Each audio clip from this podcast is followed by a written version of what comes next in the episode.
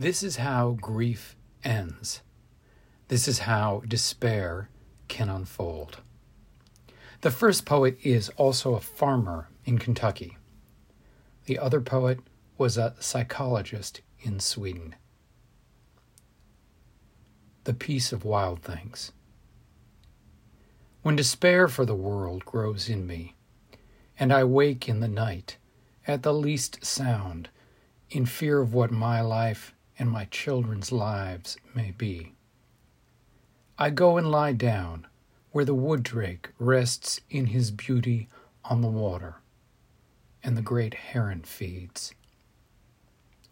I come into the peace of wild things who do not tax their lives with forethought of grief. I come into the presence of still water. And I feel above me the day blind stars waiting with their light. For a time, I rest in the grace of the world and am free.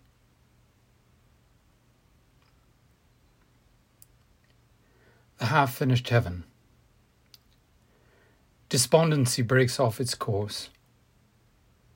Anguish breaks off its course. The vulture breaks off its flight.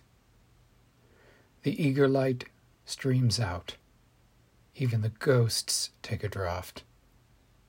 And our paintings see daylight. Our red beasts of the Ice Age studios. Everything begins to look around. We walk in the sun in hundreds. Each man is a half open door leading to a room for everyone. The endless ground under us. The water is shining among the trees. The lake is a window into the earth. The first poem was The Peace of Wild Things by Wendell Berry. The second poem, The Half Finished Heaven by Tomas Tranströmer, translated by Robin Fulton.